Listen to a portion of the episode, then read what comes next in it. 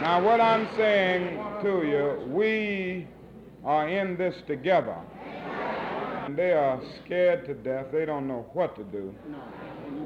But this demonstrates the power of numbers. Mr. Connor has hollered. I know he's going to be host tonight.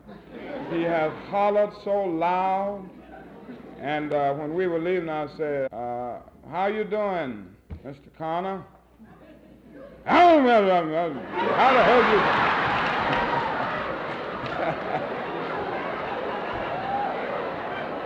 and so as we were driving out, he looked at Phillips and, and we were in the car.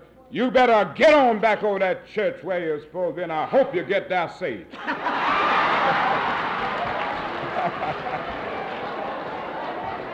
yes, sir. But God bless you. That's all we want to say. Don't worry.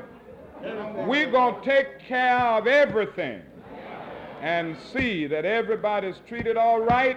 And I said this to Mr. Marshall. I said, now I want you to know this, Mr. Marshall. They are not criminals.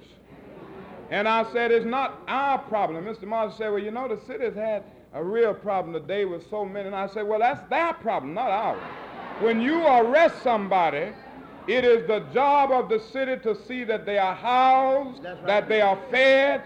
This is the job of the city. And these young people have been unjustly arrested for standing up for their right. Don't you know it's a sacred right to picket and to protest? People can march around the White House. 500 went to the White House yesterday. Nobody was arrested. And down here in Alabama, we are put in jail because we are stand up for our right and we're going to let them know if they put us in jail, they're going to treat us right after we get there.